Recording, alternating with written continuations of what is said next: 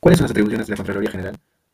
La primera atribución sería efectuar la supervisión, vigilancia, verificación y la correcta utilización de recursos de bienes del Estado, también como la supervisación de la legalidad de la ejecución del presupuesto del Estado, formular oportunamente recomendaciones para mejorar la capacidad y eficiencia de las entidades, también tener acceso en cualquier momento y sin limitaciones a los registros, documentos e información de las entidades, y emitir informes respectivos con el debido sustento técnico y legal, constituyendo una prueba preconstituida para el inicio de las acciones administrativas o legales de la investigación.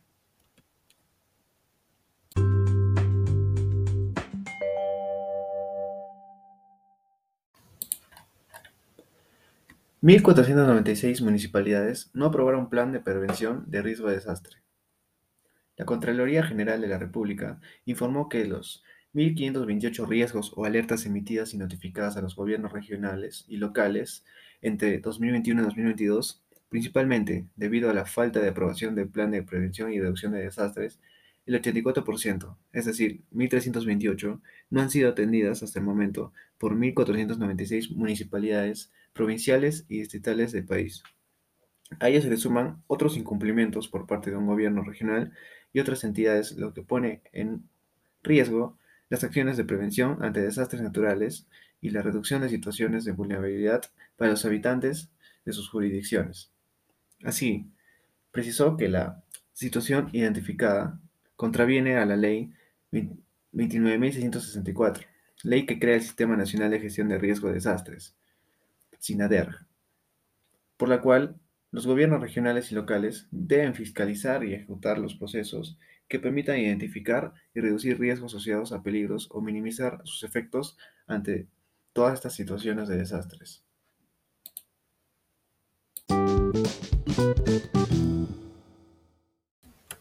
¿Qué son las garantías constitucionales? Bueno, las garantías constitucionales son un conjunto de procedimientos, criterios o condiciones que están establecidos por la Constitución u otras leyes para salvaguardar los derechos de las personas físicas y jurídicas. Estos están mencionados en el artículo 200 y son importantes ya que las garantías constitucionales son aquellos recursos que garantizan el respeto a los derechos fundamentales de la Constitución.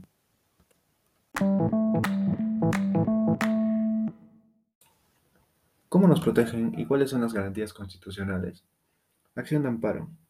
Esta procede ante la vulneración o amenaza de los demás derechos reconocidos por la Constitución. Acción de habeas corpus. Esta procede ante la vulneración o amenaza de la libertad individual o los derechos constitucionales conexos. Acción de habeas data. Esta procede ante la vulneración o amenaza de los derechos que se refieren en el artículo 2, incisos 5 y 6. Acción popular. Esta procede por infracción de la Constitución y de la ley contra los reglamentos, normas administrativas y resoluciones y decretos de carácter general. Acción de inconstitucionalidad. Esta procede contra las normas que tienen rango de ley que contravengan de la Constitución en, la forma o en el fondo. Acción de cumplimiento. Esta procede contra cualquier autoridad o funcionario renuente a atacar, acatar una norma legal o un acto administrativo.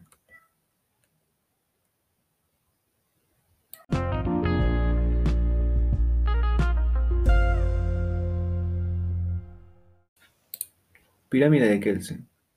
Esta pirámide normativa surge de la idea de que toda norma jurídica obtiene su valor de una norma superior en jerarquía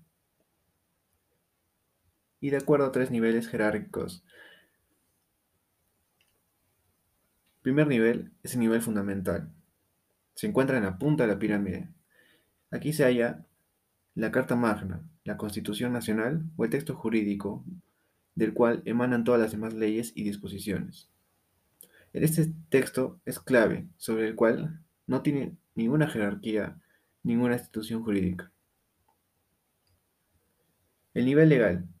Este está ubicado en un peldaño intermedio y pudiendo dividirse en muchos subpeldaños, a lo largo de los cuales se ordenarán según la jerarquía del conjunto de leyes que hacen vida dentro del marco legal constitucional, desde la más arriba hasta las menos fundamentales abajo.